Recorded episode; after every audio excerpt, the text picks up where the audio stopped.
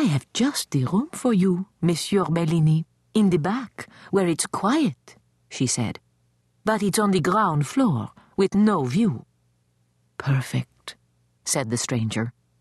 I will take my meals alone. The next afternoon, when Mirette came for the sheets, there was the stranger crossing the courtyard on air. Mirette was enchanted.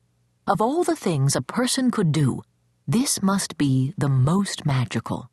Her feet tingled, as if they wanted to jump up on the wire beside Bellini. Mirette worked up the courage to speak. Excuse me, Monsieur Bellini? I want to learn to do that, she cried. Bellini sighed. That would not be a good idea, he said. Once you start, your feet are never happy again on the ground.